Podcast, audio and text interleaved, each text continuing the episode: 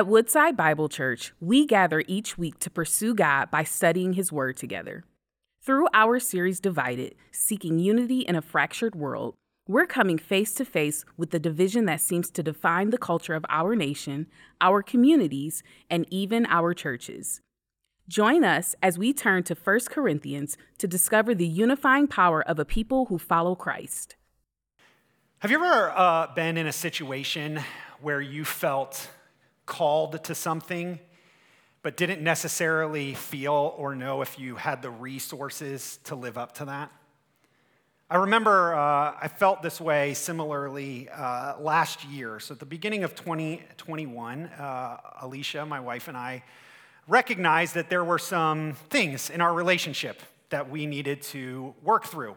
Kind of coming out of COVID, like a lot of relationships and through some aspects of marriage, I realized there were just some things we had been ignoring through that season. And uh, it kind of came to our attention, and we were like, all right, we, we got to work through this. So um, certainly, as your pastor, I'm not perfect, and you know, every relationship has those moments. And so we entered into a season, we found a, a, good counselor, and we jumped in to kind of start to work through stuff. And as we started working through stuff, I realized that there were some significant areas in my heart and life that were contributing to some of the issues that we were having in our relationship. And, and what I began to realize was they were deeply rooted in, in my experience and my heart and all this sort of stuff. And I, I remember coming to a moment in that season where I just felt like, I don't know if I can change.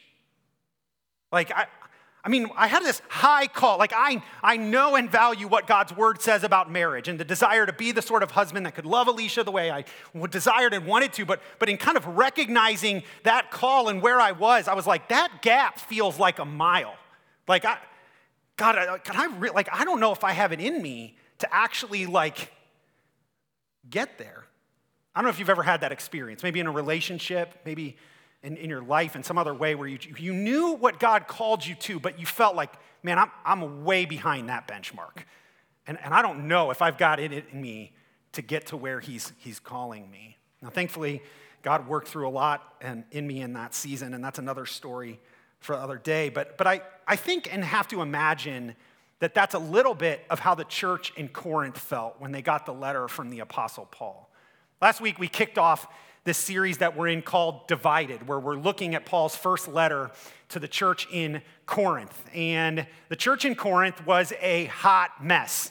They, uh, Paul had planted the church, he had started it, had ministered to it for 18 years, and then Paul had left to go uh, plant other churches. And while he was out planting other churches, Paul gets a report back from people and a letter essentially telling him, hey, that church you started, they've got some massive problems and uh, somebody better do something about it, or else this whole thing's going to kind of fall apart. And so Paul writes the letter to the church in Corinth to help them in the midst of some of the challenges they're facing. One of the major challenges they're facing is church unity.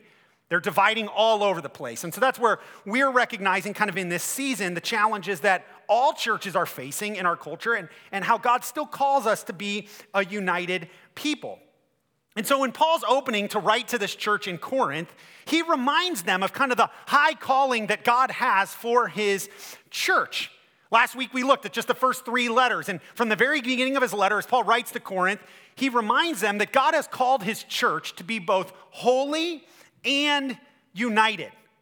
Right, look at verse 2. If you have your Bibles open with me, Paul says this To the church of God that is in Corinth, to those sanctified in Christ, called to be saints together with all those who in every place call upon the name of our Lord Jesus Christ, both theirs and ours. Now, I don't know about you, but when I think about the calling that the church is meant to be both holy and unified, that at times can feel like a massive bar. Right? Like, oh, that's that's what we're supposed to be? Like, we're, supposed to be holy like God is holy. We're, we're supposed to, like, be united despite all the differences that we bring to the table in Christian community. I mean, sometimes I honestly wonder, even pastoring a church, like, God, do we have the resources to do that? Like, that just seems like a massive gap at times. I mean, let's be honest. We've faced a lot of challenges when it comes to Christian community. We face the challenges of external pressure We live in a fractured culture that's increasingly find more and more ways to divide that often challenges the way we're united together. We struggle with our own internal reality of our sin and brokenness. We're not naturally prone towards unity or naturally prone towards holiness. Our flesh challenges us all the time. And not only that, scripture teaches us that we actually have a spiritual enemy who's actively seeking to challenge us in those areas. And so it's no wonder we often feel sometimes in the moment when we hear the calling of what the church is supposed to be, if we don't feel and sometimes like, can we actually be that? Or is this whole thing just a mess? I mean, I have to imagine that the first hearers of Paul's letter had to feel a little bit of that same struggle as well. I mean, can you imagine, just just for a moment with me, if you were back then, you're living in Corinth, this massive Greek city on the port that's incredibly diverse, all these sorts of different people. You're likely in a house church, which means you're in someone's living room, gathered together on a Sunday morning to worship Jesus, and somebody brings this letter from the Apostle Paul. And the Apostle Paul, you, and so they begin to read it. And the very first thing you hear him say is, Hey, you're called to be holy and you're called to be united. And I have to imagine if you were sitting there, the first thing you probably think is like, does he know what church he's writing to? Like, Paul, you've got to be, you've got a lot. Like, don't you know the mess that we're in? I imagine you start sitting there and you're thinking about your community that's around you, and you're like, well, we're not sanctified. I mean, we got all sorts of issues. We've got division in this church about who likes what apostle more and who's with this guy and who's with that guy. We got guys sleeping with their mother in laws. We can't even figure out what to do about eating food sacrificed to idols. The rich are avoiding the poor and exploiting them. We can't figure out communion. I mean, our spiritual gifts are like out the wazoo. I mean, I would imagine if you were sitting there hearing this letter from Paul and being like, hey, you're called to be united and you're called to be holy. I'd imagine the first thought I would have is like, you're off, you've lost it. Like, we, there's no way. And I have to think that Paul anticipates that reaction. I think Paul anticipates that even in giving his first hearers and us today the high bar of what it really looks like to be the church and be the sort of community that God has designed us to be, that there's naturally this recognition to say, do we have what it takes to actually be that, despite all the challenges that surround us? And I think before Paul gets into all those challenges, and all those issues, the place he wants to bring the church back to is to remind them yes, God has given you everything you need in Christ to be the sort of community that he has called you to be. And so Paul begins in this little section at the beginning of his letter to remind us of what God has given us so that we can live out the calling that he has called us to. So, what has God given us? Well, Paul makes it clear right away in verse 4. Look what he writes I give thanks to my God always for you because of the grace of God that was given you in Christ Jesus. The place Paul wants to begin the church, to begin the letter, as he draws their attention and begins to encourage them, is hey, be reminded, God has given you his grace. Paul begins his letter with a statement of thanksgiving. Now, this isn't uncommon for Paul. Often, when Paul writes letters to the churches that we find in the New Testament, he often begins with his kind of introductory greeting, and he usually moves to a thanksgiving section, to giving thanks to God for what he's doing in that community. What's unique is not that Paul has a thanksgiving section, what's unique is the way he frames it. Oftentimes, when Paul writes a thanksgiving section, he usually likes to highlight certain attributes of what God is doing among the community that he's writing to. So, for instance, when he writes to the church in Rome, he begins by giving thanks that their faith is being proclaimed in all the world that that church's faith is going out and it kind of sets the tone and framework. When he writes to the church in ephesus he gives thanks that they're for their faith in the lord jesus and their love towards all the saints. He's like oh man you guys trust jesus and you love him. Awesome. Thank god when he writes to the church in Thessalonica, he highlights their work in faith and their labor of love and steadfastness of hope. So it's normal for Paul to look at a community and say, Man, you guys are great at that. Praise God. What's unique about Paul's move here is that he doesn't give thanks for who the Corinthians are, he steps back and gives thanks for what God has done.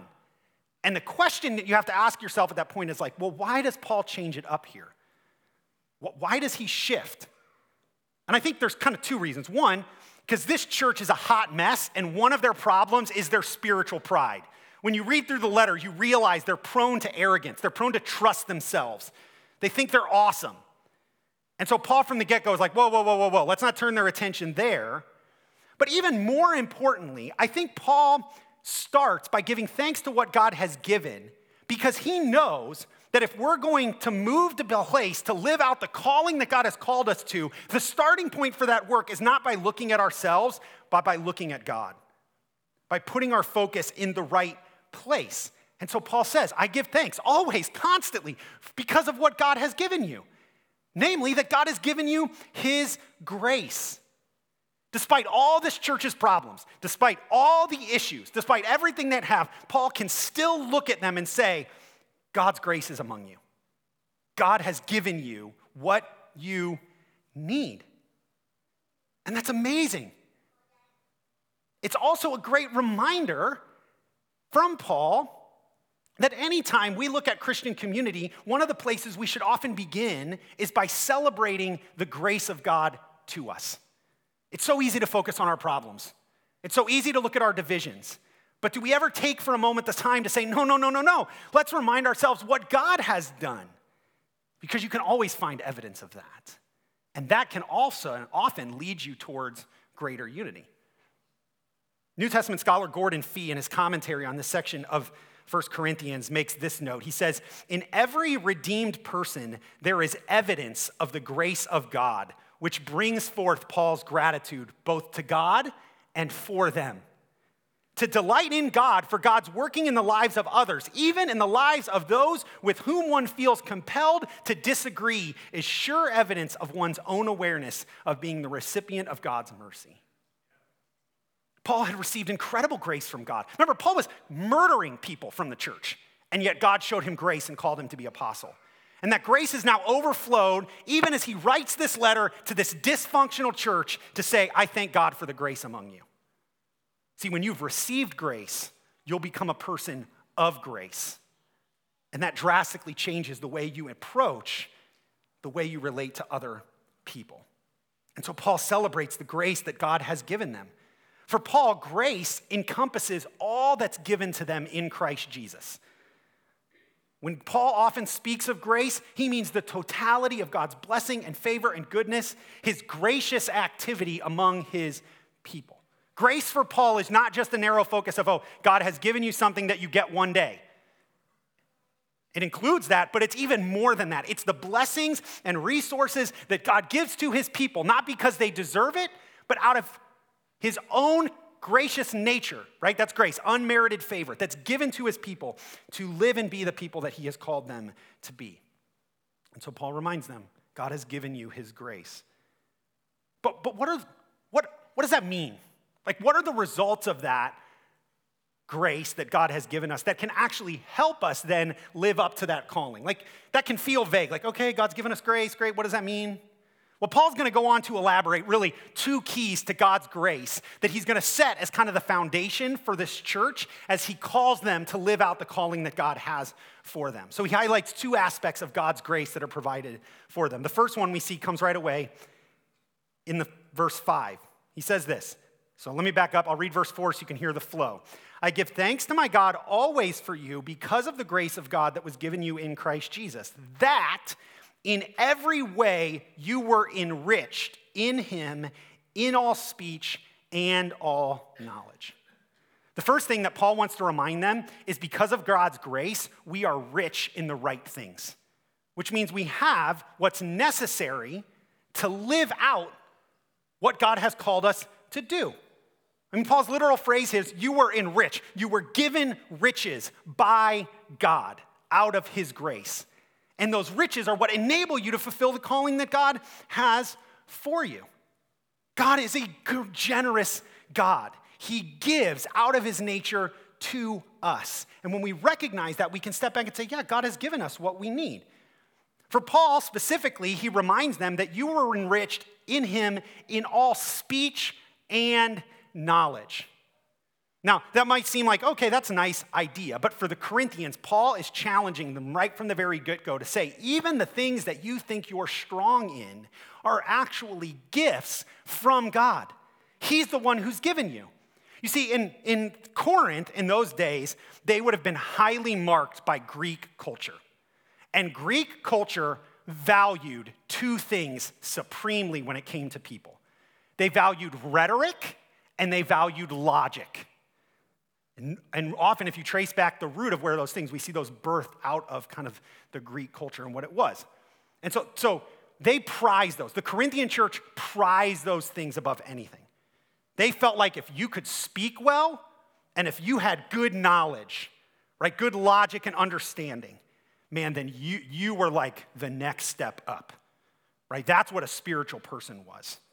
And we actually see them judge Paul because he wasn't that great of a speaker. So they prize these things above all things. They, they made these the markers and they, they look to these things to, and what Paul says when he says, hey, you were enriched in speech and logic, is he's reminding them, hey, even those things that you prize, those are gifts from God. Th- those don't come out of you. Those, those aren't because of what you've achieved or what you've earned or what you've accomplished. Even the things you think are most valuable are actually rooted out of what God has done among you. He's enriched you in those things.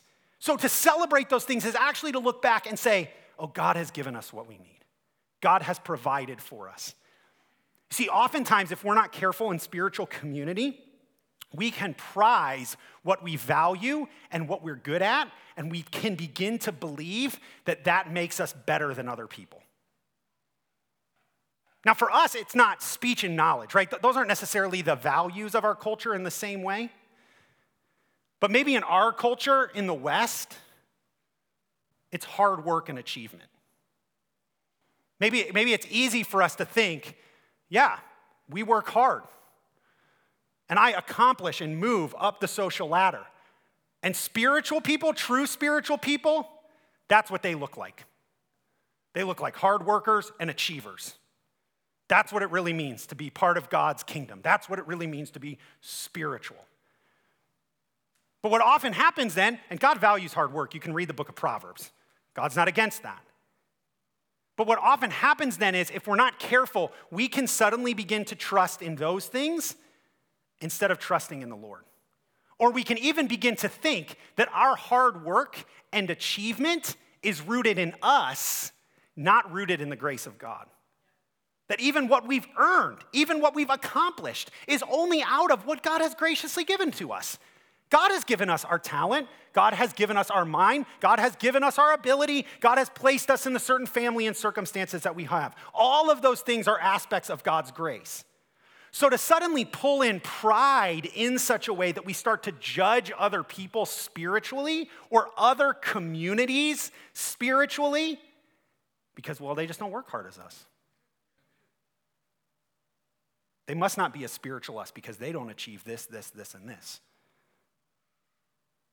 begins to lead us in a path of arrogance that will actually lead towards division instead of unity. And Paul wants to cut that off from the head when it comes to this community. So the place that he comes to is to say, hey, even the things you think are great, even what you think you're rich in, go back and remember God has given you those things out of his grace.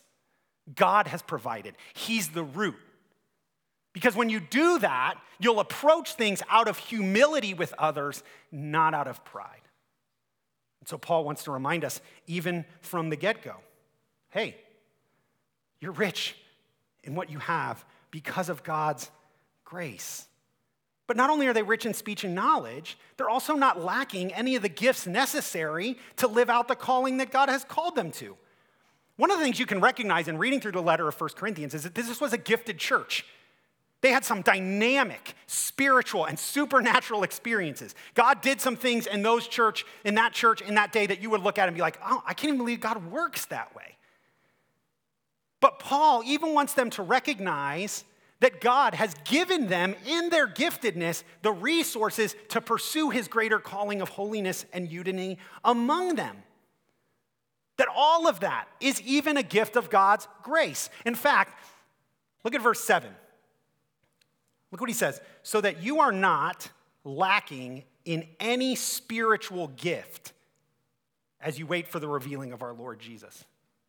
So Paul says, You've been enriched, not only in speech and knowledge, but a giftedness in a way that you're not lacking. Now, what's interesting is that verb, or that word that Paul uses there, sorry, now the noun for spiritual gift, is actually rooted back in the idea of gracious giving or generosity, abundant generosity. And so, even Paul's word that he uses to describe their gifts, he's highlighting the idea of grace, that these gifts are a gift to them. There's something that God has given them. They haven't earned it, but God has given it to them. And because God has given it to them, He's given them exactly what they need in their community to live out the calling that He's called them to. Even what God provides in His community, spiritual gift wise, is a resource to pursue His calling. And Paul will remind them you're not lacking. Why are you not lacking? Because God has given you, each other, in your giftedness to help live out this calling. Paul will remind the church later in his letter what it means that they're not lacking in the gifts of God when he would write in 1 Corinthians 12. Now, there are a variety of gifts, but the same Spirit. And there are varieties of service, but the same Lord. And there are varieties of activities, but it is the same God who empowers them all and everyone. To each is given a manifestation of the Spirit for the common good. So, what Paul wants them to recognize, even from the beginning of the letter, is that God has given each person in his church unique gifts, unique talents, unique spiritual gifts that are meant to contribute to the health and wholeness of how God designed his church to be. And that if we're to be a healthy church, we need to recognize that part of the reason we can pursue God's calling is because of the giftedness of one another. That we're designed to help each other live out this calling together. God has given you unique gifts that are meant to help his team. Think of it like this. So um, they just had recently the um, draft for Major League Baseball. So if you're not a baseball fan, just hang with me for a second, okay?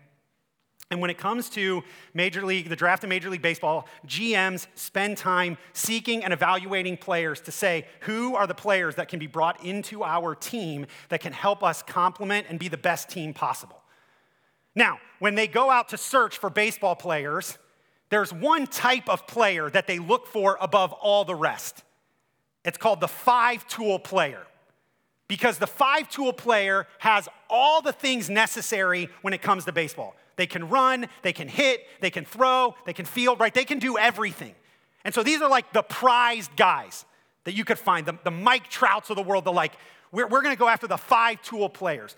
The reality is, though, there are very few five tool players. Most Major League Baseball players are really good at one or maybe two things. So if you're good at pitching, usually you're really good at pitching and you're not very good at hitting. Unless you're Shohei Ohtani, but that's a whole different story.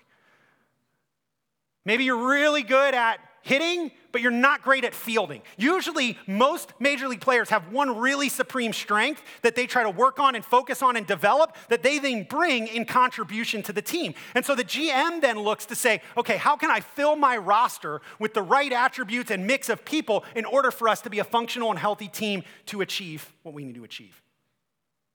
In the church of Jesus Christ, there are no five tool players. There is no one designed with all the gifts and all the talents for the church to be what Jesus wants it to be. We're all designed as specialists. We've all been given a gift, what Paul says, a manifestation of the Spirit that is meant to then contribute to the whole for us to live out the calling that God has given us as His church and to be as healthy as we can be. Therefore, for us to actually be what God desires for us to be, it takes all of us utilizing our gifts together so that we can live out this high calling that God has. You and I are designed with a unique gift to contribute. And what Paul wants to remind you is you're not lacking anything that you need. Listen, there is not anything in our church community here at Farmington Hills that we're lacking in spiritual gifts. in order to accomplish what God has accomplished. If we're lacking, it's because those gifts aren't being utilized, not because God hasn't given them to us. And Paul's reminder is hey, we need all of us to be the sort of community that God desires for us to be. And we should celebrate that. We should look to say, what has God uniquely gifted me in? How can I contribute? And how does that bring health and wholeness to the, to the full? Right? Even as a pastor, I recognize there are massive areas of weakness in my own life when it comes to my giftedness. I was just reminded of this on Friday. Right, I got the chance Friday to go out to Camp Woodside and serve there for, for a little bit. So we got, uh, I think, six of our kids are out there with all the other Woodside third through fifth graders. They're having a blast. Um, and, but I, but I got to go out Friday to serve for a little bit. And it was great. I got to spend hours with the kids, have fun, do, do a bunch of stuff. But I left at 3 o'clock, and um, I'll be honest, I was exhausted. Like, I hear me hear me say this right. I don't know how to say this best, so but like I love kids, but kids aren't my thing. like I, I'm just not. That's not my gift. So after six hours, I'm like, tap out. Who's coming in? Right. But here's what amazing. I, I was with literally dozens of leaders from around Woodside who are gifted to work with kids. And it was inspiring to watch the way they could connect with them and talk with them, the energy they had, the, the ability they had to help minister to our kids so that our kids could grow up in the faith. And I left there going like, thank God there are people who love our kids and serve our kids.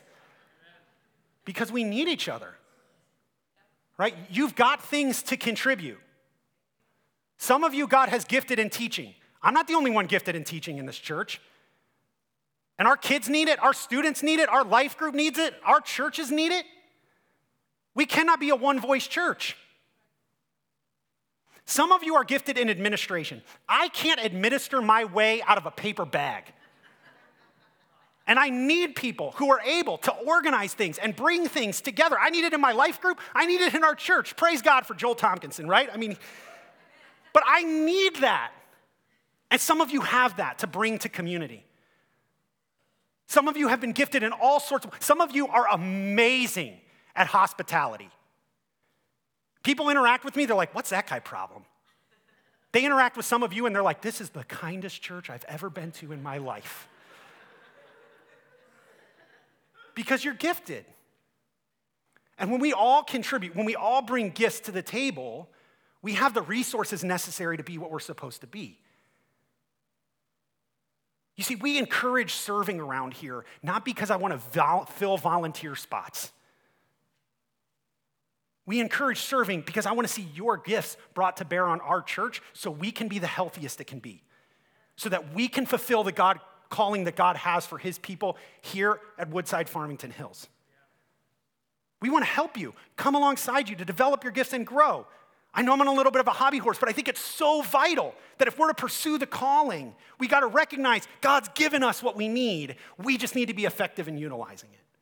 So if you're not serving, man, we invite you in. Mark it on your Connect card. We'll follow up. We'll help you figure out what your gift is if you don't know what it is. We'll help work with you so you can contribute to us so we can be a healthy community. We're rich in the right things. God is generous and gracious, He's not holding back from us. We just want to learn how we can do that more and more together.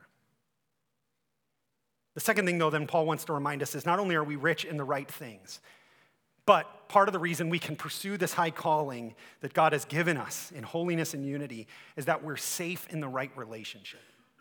Look where he turns his attention then in verse 7. So he reminds them, You're not lacking in any spiritual gift as you wait for the revealing of our Lord Jesus Christ. I think that's a key point that Paul's making. Paul recognizes that in Christian community, even with all our gifts, even with the resources that we have, that often there comes a tension point for us as we wait for the fulfillment of God's promises. Right? We know God has promised in His Word that Jesus will return one day to make the earth right, to deal with sin fully and finally, and reestablish God's kingdom forever. But what Paul wants to remind us is he knows as we wait for that day, we still live in a world of sin and brokenness. And so, because of that, there's tension that gets brought up. Like I mentioned earlier, there's the pressure of societies and cultures around us. There's our own sin struggle, which causes issues within us. There's spiritual enemies that are still trying to attack us. And Paul knows as we're waiting for that day when God finally and fully deals with that, that those things can be challenging to us. The Christian life is good, but it's not easy. And the Christian community is incredible, but it's challenging because we have all these issues seeking to attack us. And it can be easy for us then sometimes to look at those realities and think, man, we're never going to get there. I mean, if, if you've lived in Christian community long enough, all of us who have at some point have felt like, I don't know if this thing's going to work. All of us have felt hardships. All of us have had moments where they're like, I mean, even as a pastor, I'm like, I, I don't know. I mean, if you've never felt like giving up on the church, then I don't know if you've really lived in the depth of community because there's challenges. There really is. It can be hard and hurtful and painful and struggle and all of that. We're waiting for Jesus to come and f- finish his promises. In the meantime, there's all this tension. But Paul wants to encourage them to persevere by saying, listen, not only do you have from God what's needed to pursue this vision of being the church and Christian community, God actually has done what's necessary to allow you to persevere until that day comes. That's why he says, as you're waiting for the revealing of our Lord Jesus Christ, who will sustain you to the end. See, Paul reminds the Corinthians in the midst of all their brokenness, in the midst of all their dysfunction, you know what's going to sustain you? Not you, Jesus. His grace is what will sustain you. His grace will allow you to see out the calling that God has for your community. It's Him. He is faithful. And He's faithful because He's shown you His grace. And that's why this phrase, I love this phrase where He says this guiltless in the day of our Lord Jesus Christ. See, that's the reality of grace. The reality of grace is if you've put your trust in Jesus Christ, if you are in Him, like Paul says, then God has removed your guilt. He's removed your shame. He's dealt with your sin on the cross. That's the good news of the gospel. We all recognize our own sinfulness and rebellion and brokenness, yet God, in His grace, not deserved by us, but merely out of His love and mercy, sent His Son to die on our behalf to pay for our sins. And then He rose again, announcing His kingdom is coming. And when we put our faith in Him, God does not see us in our sin. He sees us in Christ, which means our sin has been removed, our stain is gone. And we can anticipate that when the day comes for God to remove sin from this earth, He will see us guiltless because of what Jesus has done on our behalf. So, because of that, we're safe, even though we struggle with sin, even though we struggle with the, the issues that often plague our lives and our communities. We can trust because of his work on the cross, that God will sustain us and protect us because we're in him. And Jesus cannot be broken. Think of it like this. I found this illustration from another pastor, and I think it's a good one, right? Like I said, living in community is really challenging. And when we try to live in community with one another, right, we, we face all kinds of pressure from all kinds of places. And most communities that rely on their own strength, their own power, at some point crack. At some point, that community cannot continue. And oftentimes, this is the struggle that we face of like, can we, re- we know We've tried it in societies around the world and different political vision, d- visions and different philosophical visions and different things to say, oh, maybe we can finally achieve this vision of community that God designed us for from the very beginning. But time and time again, we see we don't have the resources necessary, we don't have the ability necessary. What Paul wants to remind you is the only reason the church has what it takes to live out the vision that God has for his people is because they're in Jesus. So, what happens when the pencil, which is easily broken, is put in the pen cap and container? Well, now the pressure can't break it. And I'm trying, trust me. I'm weak, but I'm not that weak. All right? It, it can't. It, it might bend, there might be tension, it might be hard, but if we're in Jesus, it's not going to be broken. That's what God promises for His church. We might face tension. We might face struggle. We might face hardship. We might face the external pressure of a divided culture. We might face the struggle of our own sinfulness. We might face the enemy attacking us, but we won't break because we're in Christ. And He's strong enough. He's strong enough. And so that's where Paul wants to remind you you can pursue this thing even amidst all the challenges because Jesus will sustain you. And when your hope is fixed on Him, you recognize you're okay, you're safe. I mean, that's why He says in verse 9, God is faithful. Period. The reason we can pursue God's vision for His church is not because we're faithful, it's because God is faithful. It's because he has set a firm foundation for us in Christ Jesus. And when we rely on his resources, recognizing that relationship, recognizing what he's given us, then we can have the freedom to pursue that despite all the bumps and challenges that we face. Yes, sometimes things are really hard, but don't give up. Don't fail to persevere. It might just be in that moment that God's actually forming you, not breaking you. He might be redeeming that for something greater within your life and in your community. And so Paul wants to remind us because of grace, we can pursue this vision. We have what's necessary to live out what God has called us to in unity. That's why he ends here with this vision. And I want you to catch it at the end of verse 9 because it's this setup for what's going to follow in the weeks to come. So he's laid out all of this reality of God's grace. He's enriched us. He's given us gifts. We're safe. Jesus will sustain us. And then he says here, God is faithful. And then he says, by whom you were called into the fellowship of his Son. If you're in Jesus this morning, you need to recognize the reason you're in Jesus is because God called you. You didn't have the strength, you didn't have the resources. God, merely out of his sovereign grace, saw you in your mess and called you to himself. Now, there's good news in that for us in two ways. One, it means none of us, none of us are too far from God that he can't call us to himself. If salvation's dependent on us, man, some of us aren't going to make it. And I'm in that boat. I don't have the resources to hold fast to Christ. I don't have that ability. But if salvation is in God, then I can have hope.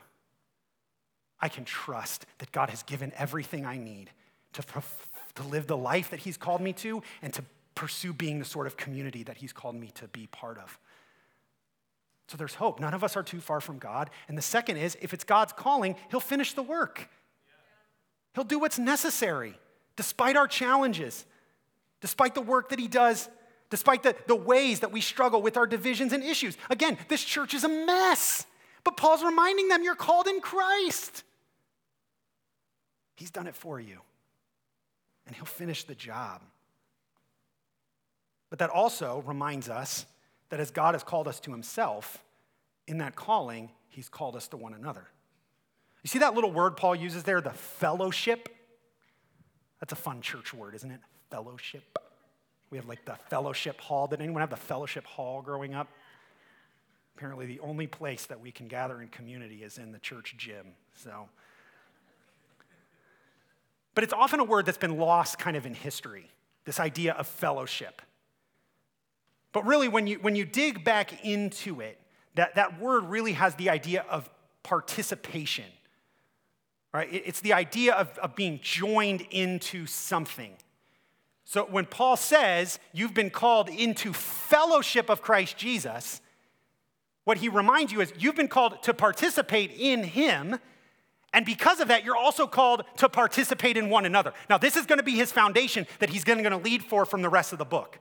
Because of God's grace, he has called you into this relationship with himself, but that also uniquely forms the relationships that we have with one another who are in Christ Jesus. One translator translates this word, it's the idea of covenant community that you have been brought into God's covenant community which means God has made a covenant with you in Christ, but you're also part of a community that God has made a covenant with. And this forms how we understand ourselves and who we are. Now, there's a lot to unpack with that that we're going to unpack in the weeks to come. What I want you to remember is that all of this is rooted in God's grace. That the call to Christian community and what God leads us to in being part of his fellowship, his covenant people, is because of what he has done.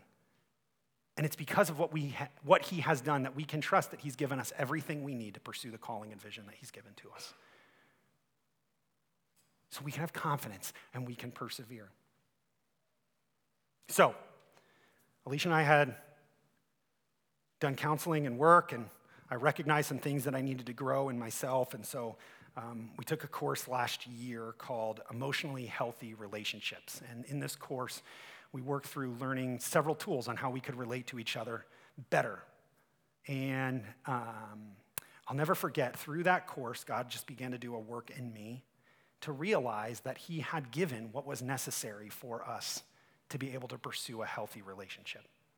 And at the end of that course, I'll never forget, the moderator, it was a course that we took with literally hundreds of um, people around the country and the world. But the, the moderator just asked us for a moment to share one sentence on something God had done through that course for us. And I'll never forget at the end of that, uh, the sentence that just came to me was I feel like for the first time, I have hope in these areas. Because I think I have what's necessary to actually begin to change. Now, here's, here's the truth out of that there's still been a lot of work to do, right? I still have parts in my life that I know God needs to grow me in to love my wife more. But recognizing I had the resources is what empowered me to pursue that work. And that's what Paul's trying to give us here. Listen, there's a lot of work to do. There's a lot of work to do in this church. I mean, next week you're going to come back and he's going to go right in at their first issue. And there's a lot of work to do in our church, in our lives, in our community. God is constantly bringing us and forming us to be the sort of people that He wants to be. What I want to encourage you today is to remember God has given you what you need in His grace and in His Son. So let's pursue God together in that. Let's stand on that firm foundation and pursue being the sort of community that God desires to be. And along the way, let's, like Paul, just keep giving thanks to Him for all that He's given to us. Thank you for joining us as we study God's Word together. We would love to hear how God is moving in your heart and get you connected into the Woodside Bible Church family. Head to woodsidebible.org/connect to introduce yourself today.